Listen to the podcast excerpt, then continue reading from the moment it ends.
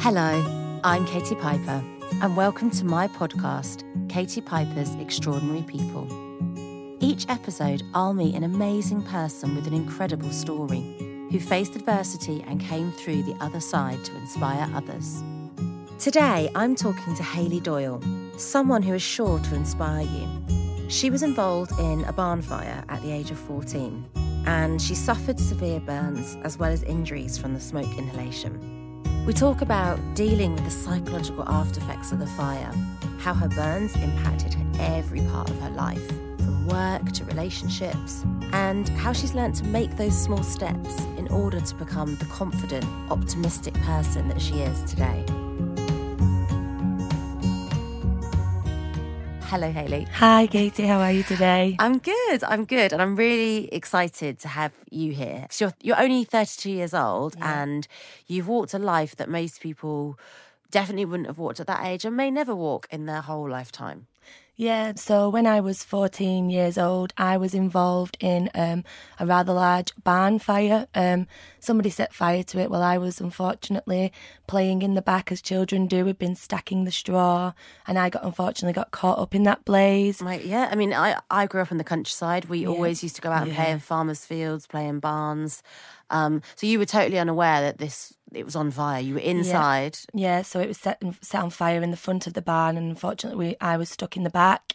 Um, and I kind of had to go through all the, I can't remember how much straw was in the barn, but a lot of straw, having to push all the bales away and kind of jump down. And your adrenaline, my adrenaline kicked in, and it was kind of, I've got one way to go, and it's either out that front door or I'm never getting out. Were you the only one stuck in there, or was there a group of you? There was a group of us in the barn, yeah, but unfortunately, I was the last one out. I jumped just at the last minute before it kind of consumed me. My goodness. And you're talking about it. You obviously remember it all then. Oh, vividly, vividly. Yeah, I mean, Yeah. I think the psychological impact was the first thing that I had to really come to terms with, and you know, obviously the the physical way that I looked. I was in hospital for such a long time, and I was almost protected by the nurses and the doctors. And, How long were you in hospital? Oh, it's quite a few months. Yeah, it was, um, the fire happened in September, just as I was about to go back into my fourth year of school. Oh my gosh. I know, right. so it's like really a crucial Exams and- time, yeah, yeah, yeah. And I lost a lot of. I mean, I had great schooling at the hospital once I was recovered enough, but Mm. I was in an induced coma um, because the inhalation of the of the f- smoke, sorry, um, was quite bad, and it burnt all the inside of me. So a lot of physical internal damage. Yeah, yeah, yeah. What What were your injuries from this fire? So I suffered thirty seven percent burns. It's a my- large area, thirty-seven percent. yeah, hands, face, neck, um, and my waist. Right. Okay. Yeah. And then obviously, for anybody that doesn't understand about burns, to have that surface area burns, the areas then that weren't burnt, you would have had to have removed as skin grafts, right? Yeah, yeah. So Yeah. unf- unfortunately, I had to have some skin taken from uh, my bottom. Like, yeah, me too. Yeah, you're, you're, it's all right. You're in good company. Here. Both got scarred bums from this podcast. I mean, it's interesting because I suppose you know, 14 is the age where we kind of go through that. Who am I? Yeah. I mean, how does a hormonal teenager deal with with the mental um, effect that a life changing incident like this would have on you? I mean, it's been one of the longest journeys that I've ever, ever had to go on. Probably my mum and dad and my whole family's kind of gone on it with me, dealing with the psych- psychological effect. It was, it was awful. It was, you know, I remember sat in the hospital and. I, I mean, you, I wasn't allowed a mirror or anything because obviously you, the doctors and nurses kind of have to kind of psychologically prepare you Yeah. for what you're about to see. I mean, I think for the first three, four, five years of me getting out of hospital, I lived behind scarves. I lived behind woolly gloves, whether it was wind, rain, shine, you know, 30 degrees outside, and I'd be there in a woolly scarf, woolly jumper, anything zipped up in front of my chin, because that area was the most worse off because I had braces and I had a necklace on, so they all kind of melted and embedded in my neck. So yeah, this area is quite bad from a scar perspective. And that area of your face, it's sort of central and it's where we communicate and Yeah. it's where, you know, we're looking at each other now. You kind of naturally look at someone's mouth Yeah. when you talk to them. Yeah, you do. You were at the time of possibly like exploring with boys Hmm. when people are having their first kiss. Which at that age, you get anxiety and depression anyway at that age. You know, yeah, it was just completely heightened throughout. I mean, I remember like your friends are saying, "Oh, I can't go out because I've got a spot on my face," and it's like, wow, I would literally kill to have that spot on my face. You know, it's one of those things. Um, but I How did you stop yourself getting angry with friends? I think it was. I mean, don't get me wrong. I did have a lot of anger, and unfortunately, my anger was something that I took out on the closest to me, i.e., my mum. Me too. Um, yeah. I think with my friends, it was they were so supportive. I mean, they used to help me wash and cream. Like, So they were quite caring. yeah, they were very caring, and I think it was just a case of learning how to react in a positive way as opposed to a negative way. Because the only person I'm going to end up affecting is myself. But it's really hard to have, like, it's easy to have that insight kind of in hindsight, isn't it? But when you're young and you're going through all those things, that's really difficult. What about the friends that were in the barn with you? How did that turn out? Yeah, so um, unfortunately, yeah, it was I, I was on the road to recovery on my own. Um, yeah, there was obviously legal issues with with the fire with the farmer and things that went on. So yeah, it was unfortunately I think relationships got broken down, and that was one of the main things I really struggled with because there wasn't anybody like you in you know in in in society who I had to look up to and understand that what I was going through was normal. Was there particular mental health that you struggled with after what happened? Yeah, so I suffered really bad with PTSD. Yeah. Um, hugely. And that's kind of one of the big things. Obviously, flashbacks from the fire that happened for a long time. The smell of burning. If, if I got a trigger smell of a burning and any type of smoke, Yeah. I'd start panicking. Any So, for anyone listening who doesn't doesn't know what PTSD is, it's uh, post traumatic stress, um, and it happens after you know a life changing incident.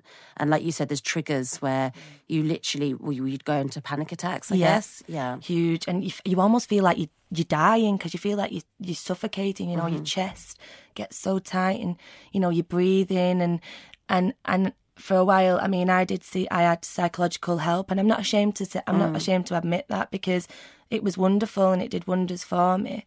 Um, but How yeah, how did they help you? What did the psychologist do? it's the acceptance, I think. So it's learning how to talk about it in a way that you're not reliving it. Um, Because that's the other thing, isn't it? We can overtalk these things and constantly relive them. Yeah. And actually, is that helpful? Um, it is, I think, in a, to a degree, but it, it's.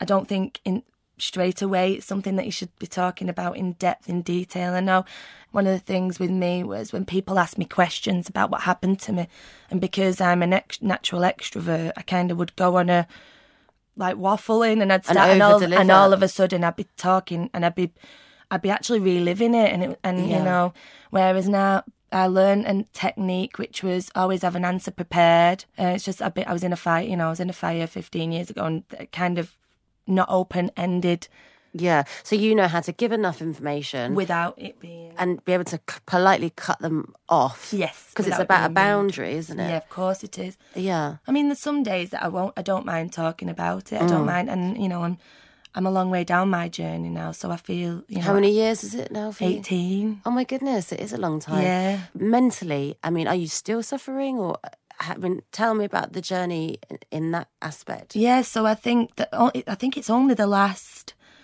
eight to ten years that I've actually come out of it the other side mm. positive. I think the first, well, the first eight to ten years was it, it was a horrendous journey that I went on. You know, there was times where I didn't want to get out of bed. Mm-hmm. You know, I, di- I didn't really want to do anything, and it was learning each day to take those tiny little steps. Mm-hmm. But yeah, my journey, the last eight to ten years has been the best. I would say. I think from my work journey as well. So stepping into that workplace initially, I think I try and hide things sometimes by trying to be humorous. Yeah, I think that's normal, like a nervous humour. Yeah. And, like, it's a way to try and. Do you know what I think it is? Because I used to do it too. It's like to make other people feel comfortable. Yeah. So it's like a self deprecating thing, isn't it? And Yeah. at the expense of yourself, you know? You know, early on in my career, I could be perceived as being a bit of a joker and kind of not taking things seriously because that was the way that I coped. Yeah. It could all all of a sudden be perceived as unprofessional, I think, in certain situations. But the reality is, you weren't confident. No, Not and, at all. and this jokey, like I, often the life and soul of the party or the person that's known for being jokey, it is to cover up, like you said, that Yeah. kind of low self esteem, I suppose. Yeah, it's, it's it's it's like your security blanket, isn't it? Mm-hmm. You know, I've been really lucky in terms of the confidence that I've built up. You know, I've done, it's a lot of self confidence that I've worked on, but also other people have assisted me. You know, I think throwing throwing yourself in at the deep end sometimes. I mean, I. I would absolutely freak out, but once I'd done it, it was such a huge achievement. And I think just sometimes taking that leap Yeah. you know, I, th- I think it's really important. Also, obviously, don't take a huge leap where you're going to fall and drown. But I think One where you're supported in a safety net. and- absolutely, yeah. and, and and I've I've taken quite a few leaps now, and I'm quite confident Yeah. to do that. And and the the elation and the feeling that I get afterwards from doing something that I wouldn't necessarily done. spurs you on Yeah. to keep going. Yeah. What was the point where you were like, I don't want to be this person that has to make everyone laugh all the time and make jokes? Like, what was the defining moment where you felt like this might be confidence for everyone else, but I'm not being real to myself? I can't live like this. This isn't true confidence. I think the thing for me was. I, I do think that they say time's a great healer. Also, time's great in terms of working on your confidence and a little progress each day ends up in a big result. Mm-hmm. And I think that's kind of what it is. It's it's it's recognizing what what you're doing to kind of disguise those insecurities about yourself. So mm-hmm. it's acceptance. Yeah, yeah. So I think once I accepted, you know, come on, Haley, you're being a bit of a joker here. Like, Yeah. you know, people aren't taking you seriously. It's like flipping flipping it on its head. So, Yeah. you know, there's times and there's places where I should be having a joke and and it, at the end of the day, it's still me and I'm always going to be that kind, caring, you know, lovable, kind of having Yeah. a laugh person, but yeah, it's just the progress along it's kind of acceptance. I think also sometimes you give a, a version of yourself to people that they're not necessarily even asking for. Like people aren't necessarily asking of you to always be the one that's entertaining everybody, and you're giving that because you think that's what people want. But actually, sometimes the real you isn't so bad after all. No. and people are quite happy with the real you. Yeah. you know, and they're not expecting you to be the person that excuses your flaws and makes everything okay for them. And like. One thing I've learned is sometimes it's okay for things to be a little bit uncomfortable. It is. Yeah, like I always used to think you had to explain your appearance, Yeah. and you don't. Like sometimes you can leave people wondering, and you can let them do the fillers. You can let it be silent. Um, and there's something about when you get older, knowing that an uncomfortable silence doesn't have to be that uncomfortable. No, it doesn't. I know. I've I've been in that situation plenty of times. I think the, I for years and years, especially having a physical scar, obviously mental scars, it's it's completely different again because nobody sees them. Nobody sees what you're going through, and that Yeah. for me, the psychological scars were almost as bad as the physical scars. So I'm having to deal with the psychological effects of what I had gone through, and then mm-hmm. I'd meet a stranger in the street, and the first ju- I just jump to conclusions and think they're looking at my scars. Mm-hmm. When in reality, they're not. They're probably looking at a nice necklace I've got on or, you know, Yeah. your nice top. But straight away, it's kind of that jump into conclusions, you know, Make the take a assumption. step back. Don't, yeah, always, you can become a bit of a pessimist then, can't you? And Yeah. kind of always seeing the negative side of things. And that's one of the things that I worked on really hard with my confidence is, is, is the positive outlook. So rather than, always, you know, like in that situation, somebody looking at me and thinking they're looking at my scars, just think, actually, no, they might be looking because I've just had my eyebrows done, Yeah, or you know, girls I've just had my always look hair at other girls for what shoes they're wearing, and yeah, yeah, and I yeah. think it's always learning how to take a compliment. I was really, really bad at taking compliments. Mm-hmm. Somebody said.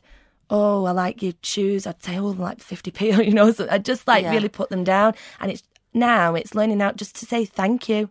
Do you know what? It's a such a simple thing. Like, it really is. Anyone that's listening today, if somebody pays you a compliment today, try and literally just go, well, "Thanks very much." Yeah. It, as as a British person, it's really hard. It's really, really hard. Because you're really hard. totally right. It's so tempting to be like, if someone's like, I like your hair today, to be like, oh God, it's awful. It, it, went, it all went wrong. And really you think, oh no, I did actually try and curl it today. So I should just say thank you. That is about self esteem, isn't it? Like, course it is. saying you're allowed to be valuable and you're allowed to. Yeah, with and it doesn't come across as you know overconfident or Mm. you know big headed like you say. It's just and at the end of the day, when you've said ten thank yous, it's all of a sudden and you look back and reflect on the day, you remember them as well. Yeah. it's amazing how much you remember it. Absolutely. Yeah. Do you ever wonder how celebrities order food? Like, is Sarah Paulson a Diet Coke or a regular Coke girlie? Some peasant coke? No. Or how does Sofia Vergara order a pizza? No, nothing. No tomatoes. I cannot eat tomatoes. Are you cool with mushrooms? Not really. If these are the details you need, and I know you do, I have the podcast for you. I'm Jesse Tyler Ferguson, and on my podcast, Dinners on Me, I take some notable friends of mine out to dinners in Los Angeles and New York City. Listen wherever you get your podcasts. That thing was delicious. You in the first half talked about well the way to build confidence is to put yourself out there and just go for it Yeah. but sometimes that doesn't always end in the results we want No, it doesn't. does at it All. Not at Um, all. i'll tell one story of mine right it's quite it's, it's funny now but obviously not so funny when it's happening to you No. um, so I remember I went out to a bar in Clapham and it was really dark at night and it was like a bar that had little tea light candles, which was massive for me to be around candles. Yeah, I'm, like, oh, yeah, So same. scared of candles. Yeah. Um, but anyway, I did have a drunk snog in the bar in Clapham, which, you know, also it- secretly in my head, I was like thrilled at because it was the first kiss I'd had in like seven Yeah. years. And I was like 28, I think, which obviously I didn't didn't tell the guy, oh, guess what? I haven't kissed anyone since I was 20. 'cause it's huge. It's, it's huge, is isn't huge. it? I've- When you've gone through an experience like this, I think people don't realise that. yeah, Yeah, and you just keep it secret because you don't want to like weird somebody out. Yeah. So the next day, I'd swapped numbers with this guy, and he was that guy that he'd I, I'd wake up, he'd have messaged me first, being like, "Morning, beautiful. You know, how's your day? What you up to?" And he didn't really know like much about me. He definitely didn't know I was burnt because we met in the dark, Yeah. and I had a lot of makeup on. And he'd be like, "Oh, what you up to today? So where do you work?" And you know, my work back then was mainly at my charity, Mm. and I was like, "Oh, I work for a small charity in London." And he's like, "Oh, is it like one I've heard of, like a cancer charity or something?" And I was just like, "Oh, well, you won't have heard of it." Yeah. And he was like, "Yeah, but what, what's it called?" Yeah. Like, and I was like, "Oh, it's called the Katie Piper Foundation." And Can I ask you a question? Is Yeah. Was that because you were feared that he'd go online and I feared he didn't know I had anything different. About yeah? me. So therefore, if we went online to Google the Katie Piper Foundation and saw Yeah. our images, it- So it- I yeah. think he thought he was messaging a girl who was just with blonde hair, who he'd met in a club, who, who led a normal life Mm. Yeah. with no medical problems. And my self esteem and confidence wasn't high enough to put it on the table No. and say. So I text back saying the Katie Piper Foundation, and he was like, "Oh my god, amazing! Um, so did you ever actually get to meet her?" Oh wow, And I messaged back going, "I am Katie Piper." yeah, He never texted me back ever again, and he blocked me on BBM. that's awful. So that was hard. And Yeah. so for me, I was like, right, okay, I was what I would consider confident in my answer, Yeah. but I didn't get the answer back I That you wanted. expected, yeah. So I carried on dating and it was disastrous, but I carried on and on and on. And I suppose I had to keep remembering don't let other people's actions and, and the things they say and the things they do kind of be a reflection. It's not about me. Like No. his reaction was about him. Yeah. But that was hard, but that that was the affirmation I had to keep reinforcing. And I just wondered, you know, you've got some great stories about when it went right and, and how it helped you further your career. Did it ever go wrong putting yourself out there? Oh yeah, I mean, I actually met my first boyfriend in the dark. Um, Yeah. I met him at a nightclub. Um, I hate meeting people like that. It's oh, I know, and and and and I think for the last the first twelve months of us being together, I would only ever meet him in the dark. So summertime, it was literally I was like I'd-. I would rock up to his house at like half eleven at night because when it went dark, and I'd only be there for like five minutes because I'd have to be back at 11:35, Yeah, oh yeah. yeah. but yeah, I'd always turn up drinking a Ribena because they were that. Um, rectangle shape to cover the to cover my face, and I'd always, every single day without fail, be turning up with a Ribena cat, and I'd have, I'd have about five in my bag. I'm surprised I've got any Like, teeth is left. Has this girl got like a major endorsement deal with Ribena? like, Getting sponsored. did he ever say like? Yeah, so this one time I turned up, pulled my car up on his drive, and he opened the door and he just said, Haley, I know. And I said, No, no, what? And he just said, I know you've got scars. And I burst into tears and I ran down the drive. Was it tears of relief or was it tears of embarrassment? Embarrassment. Right. Yeah, I was embarrassed at first. Um, and I ran down the drive and I got in my car and drove away and, and just and he was ringing and ringing didn't didn't answer Didn't my answer. because I Why didn't didn't know. you answer? You couldn't face I didn't know what to say. I didn't Yeah. know.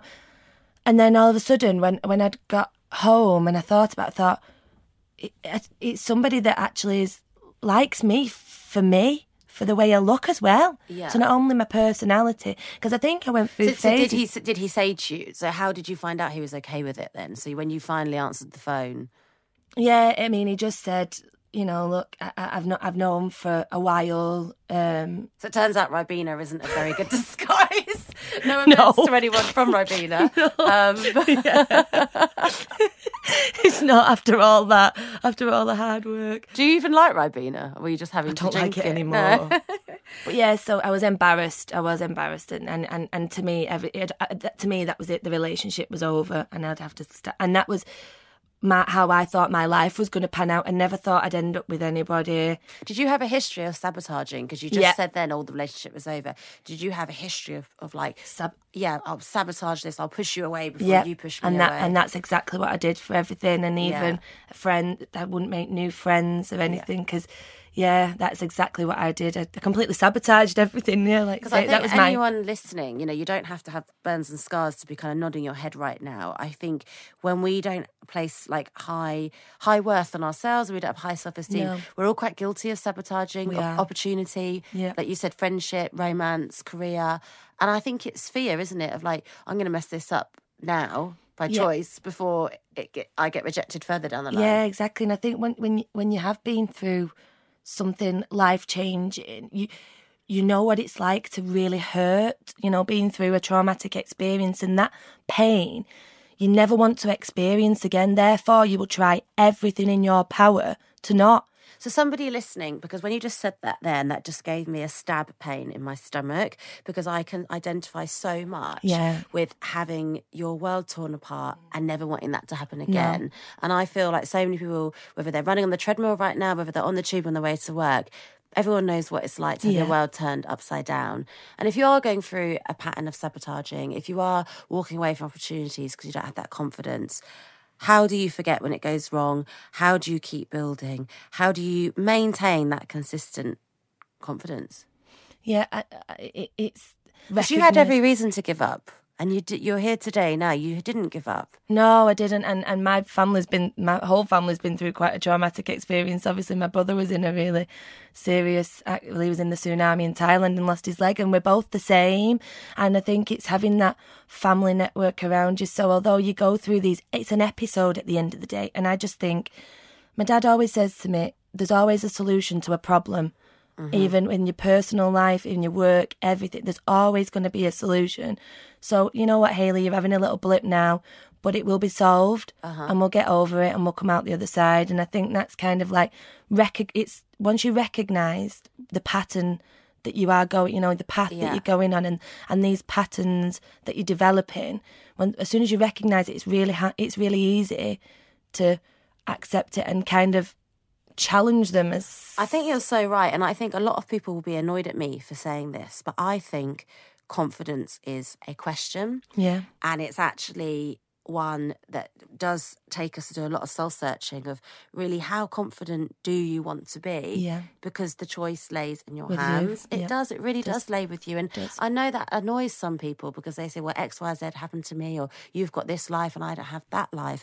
But still we make a choice of how confident we want to be and we make a choice of how much we want external factors to influence that level of confidence. Absolutely. So if people don't fancy us or if we don't get the job, do we let that destroy our confidence? The answer lies with, With us. It does. So we've had um, some people emailing in. Uh, we've got somebody that's emailed in here, Priscilla. She says, Our son Nathaniel has had four open heart surgeries. My goodness. It was a very long journey. Yeah, I mean, that, that in itself, that's a huge, huge journey. One step forward, two steps back, a massive roller coaster. Now he's currently at school. He's started to get a complex about this huge scar going down his chest, even though I'm constantly kissing it and telling him how beautiful it is. So, my question um, is if anyone else has gone through um, this, how can I grow his confidence? He is amazing at what he's gone through, but as many times as we thought he wasn't going to make it through. I believe in positive energy, but this doesn't seem to be helping. I hope you can help. Regards, uh, Priscilla. Well, I think actually this isn't just about Nathaniel. I think this may be about his mum as well. yeah. Because it sounds like he's a real strong um, boy. Yeah, a real warrior by the sounds of it. Like, Yeah, to go through all of this, and he's back at school. He's among his peer group, and I don't know if you um, have seen this with your mum. Sometimes, you know, it's as hard, if not harder, for the, for those supporting you. It is because they're the ones that have to see, you know, like when I say when I was in the induced coma and, and I know you're in the same situation, weren't you? I think, and obviously Nathaniel will be, you know, he'll be having to be in surgery and it's your parents are seeing you when you're out of it. You're, Yeah. And you're, and you're not. They've got worse visual memories yeah, they have than the you visu- have, Yeah, because think you're some- oblivious. You know? Absolutely, and I think sometimes you, you, your parents go through it just the same as obviously they don't experience the pain, Mm-hmm. but they experience pain in a different way. You know, they're they're helpless, and I think my, you know my mum and dad experienced the same thing, and I think once they did meet people through your charity actually and parents that are going through the same thing, it really really helps heal. Yeah, I think. Do you know what? I think that's a really good point. And Priscilla, maybe you would benefit actually, um, possibly from going online and finding other parents that have been through this. Because sometimes I know now I've become a mum. We're full of anxieties for our children, and we want them to have the best start in life. And actually. In every child's life, scar or no scar, there will be um, some some bullying, some competitiveness, and that is the nature. But of course, we want to protect our children. But all we can do is equip them with a, a good level of identity, a sense of self, and who they are, so that they they can cope and deal with that. Um, but I think there's a, there's a really good affirmation, and I'm going to get it wrong.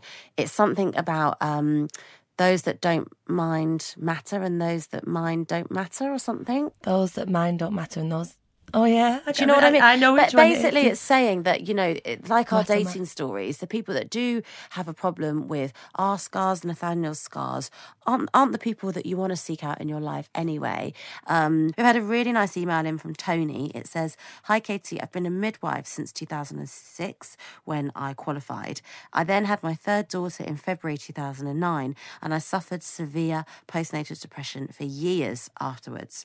I had to leave my job for a while whilst I got better, and even now I struggle day to day. But thankfully, I am now back working as a midwife again. Kind regards, Tony. Do you know what? I love that because that's all about being grateful, isn't hmm. it? And actually, she's acknowledging it's been her, a long time, a hideous time with depression. And she said, even now, she still struggles. And that is mental health, isn't it? It's Yeah, it not is. like you get better and it's gone.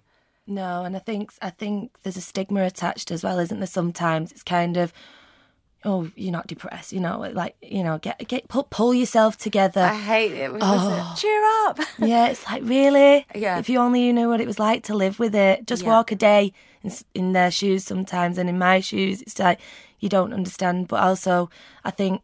The, the, the acceptance as well. I think the fact that she's accepted what she's going through and yeah. she's learning how to And she's practicing gratitude. She's saying, I do still struggle day to day with depression, but thankfully I'm Yeah, back at work. gr- yeah. Yeah, so she's grateful, grateful. for the positives. Yeah, and- absolutely. but she's real about, about her struggle. Do you do you still have daily struggles?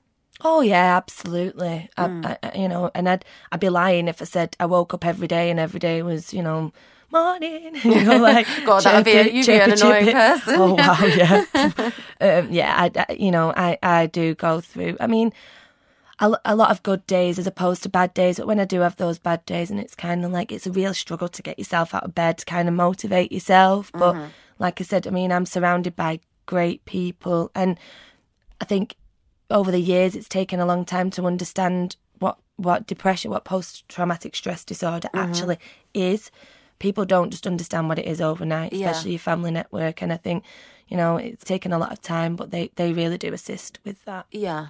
I think one thing, um, a sort of final thought I wanted to leave everyone with about confidence is we all document when things are good. So on social media, we'll always put when we're happy, when we've got the job, we when we look good, when we've got nice hair. We- Absolutely. We, always document when it goes right. And um, one of the things I did on my confidence journey is I documented the really crap days in a private diary of when things went wrong, things I did wrong, when I felt awful, the days I couldn't get out of bed. And then that diary helped me see that last week was not even ju- just seven bad days. It was like seven bad days with four bad episodes in that day. Yeah. And then when I kept writing it and writing it, I was like, oh, this week was actually only five bad days. And then it reduced and it reduced where there weren't even bad days, there were bad moments. Hmm. And I was able to see that ratio. That's such a good piece of advice. It's really simple, it isn't it? I still do it now. It's amazing. Because all it is is I'm perspective. definitely yeah, of course it is. Yeah. And it's okay. And some, some weeks are really bad still, but that's Yeah. just like really normal. Imagine if we all shared that honest journal like that on Instagram. That would normalize it. I, and it would, and I think that sometimes the power of social media is great for a lot of things, but also, like you say, it can kind of put a Mm-hmm. not so true slant on the world we live in, doesn't it? Sometimes. It really does. So, anybody that's struggling with confidence, I'd like you to keep an honest confidence journal. And I'd like you to remember Haley. Uh, you've got a very memorable voice. I love your accent from Mancunian accent. It's one of my favourite accents. Really? but I'd like you Just to. saying that. no, I'm not. See, true confidence. I'm giving you a compliment. Thank you. exactly. I'd like you to remember 14 year old Haley that was burnt in a barn fire and spent all that time in hospital, who now is the 32 year old Haley sat opposite me. Talking about these experiences and making a success of her life. Every time you doubt yourself, every time you're scared to put yourself forward, think about what Haley did. Thank you so much for sharing. Thank you story. very much for having me, and thank you everyone for listening. Thank you, everybody who's tuned in, and we will see you next week. Thank you. Thanks for listening to Katie Piper's Extraordinary People. If you haven't already, please subscribe wherever you get your podcasts. Next week, I'm talking to Kelly Knox, a model and activist who was born without her left forearm. She's passionate about using her platform to change society's perception of people with visible differences and has incredible resilience and strength. I can't wait for you to meet her. If you enjoyed this, please help us spread the word. Rate and review the show where you got this, or share on socials.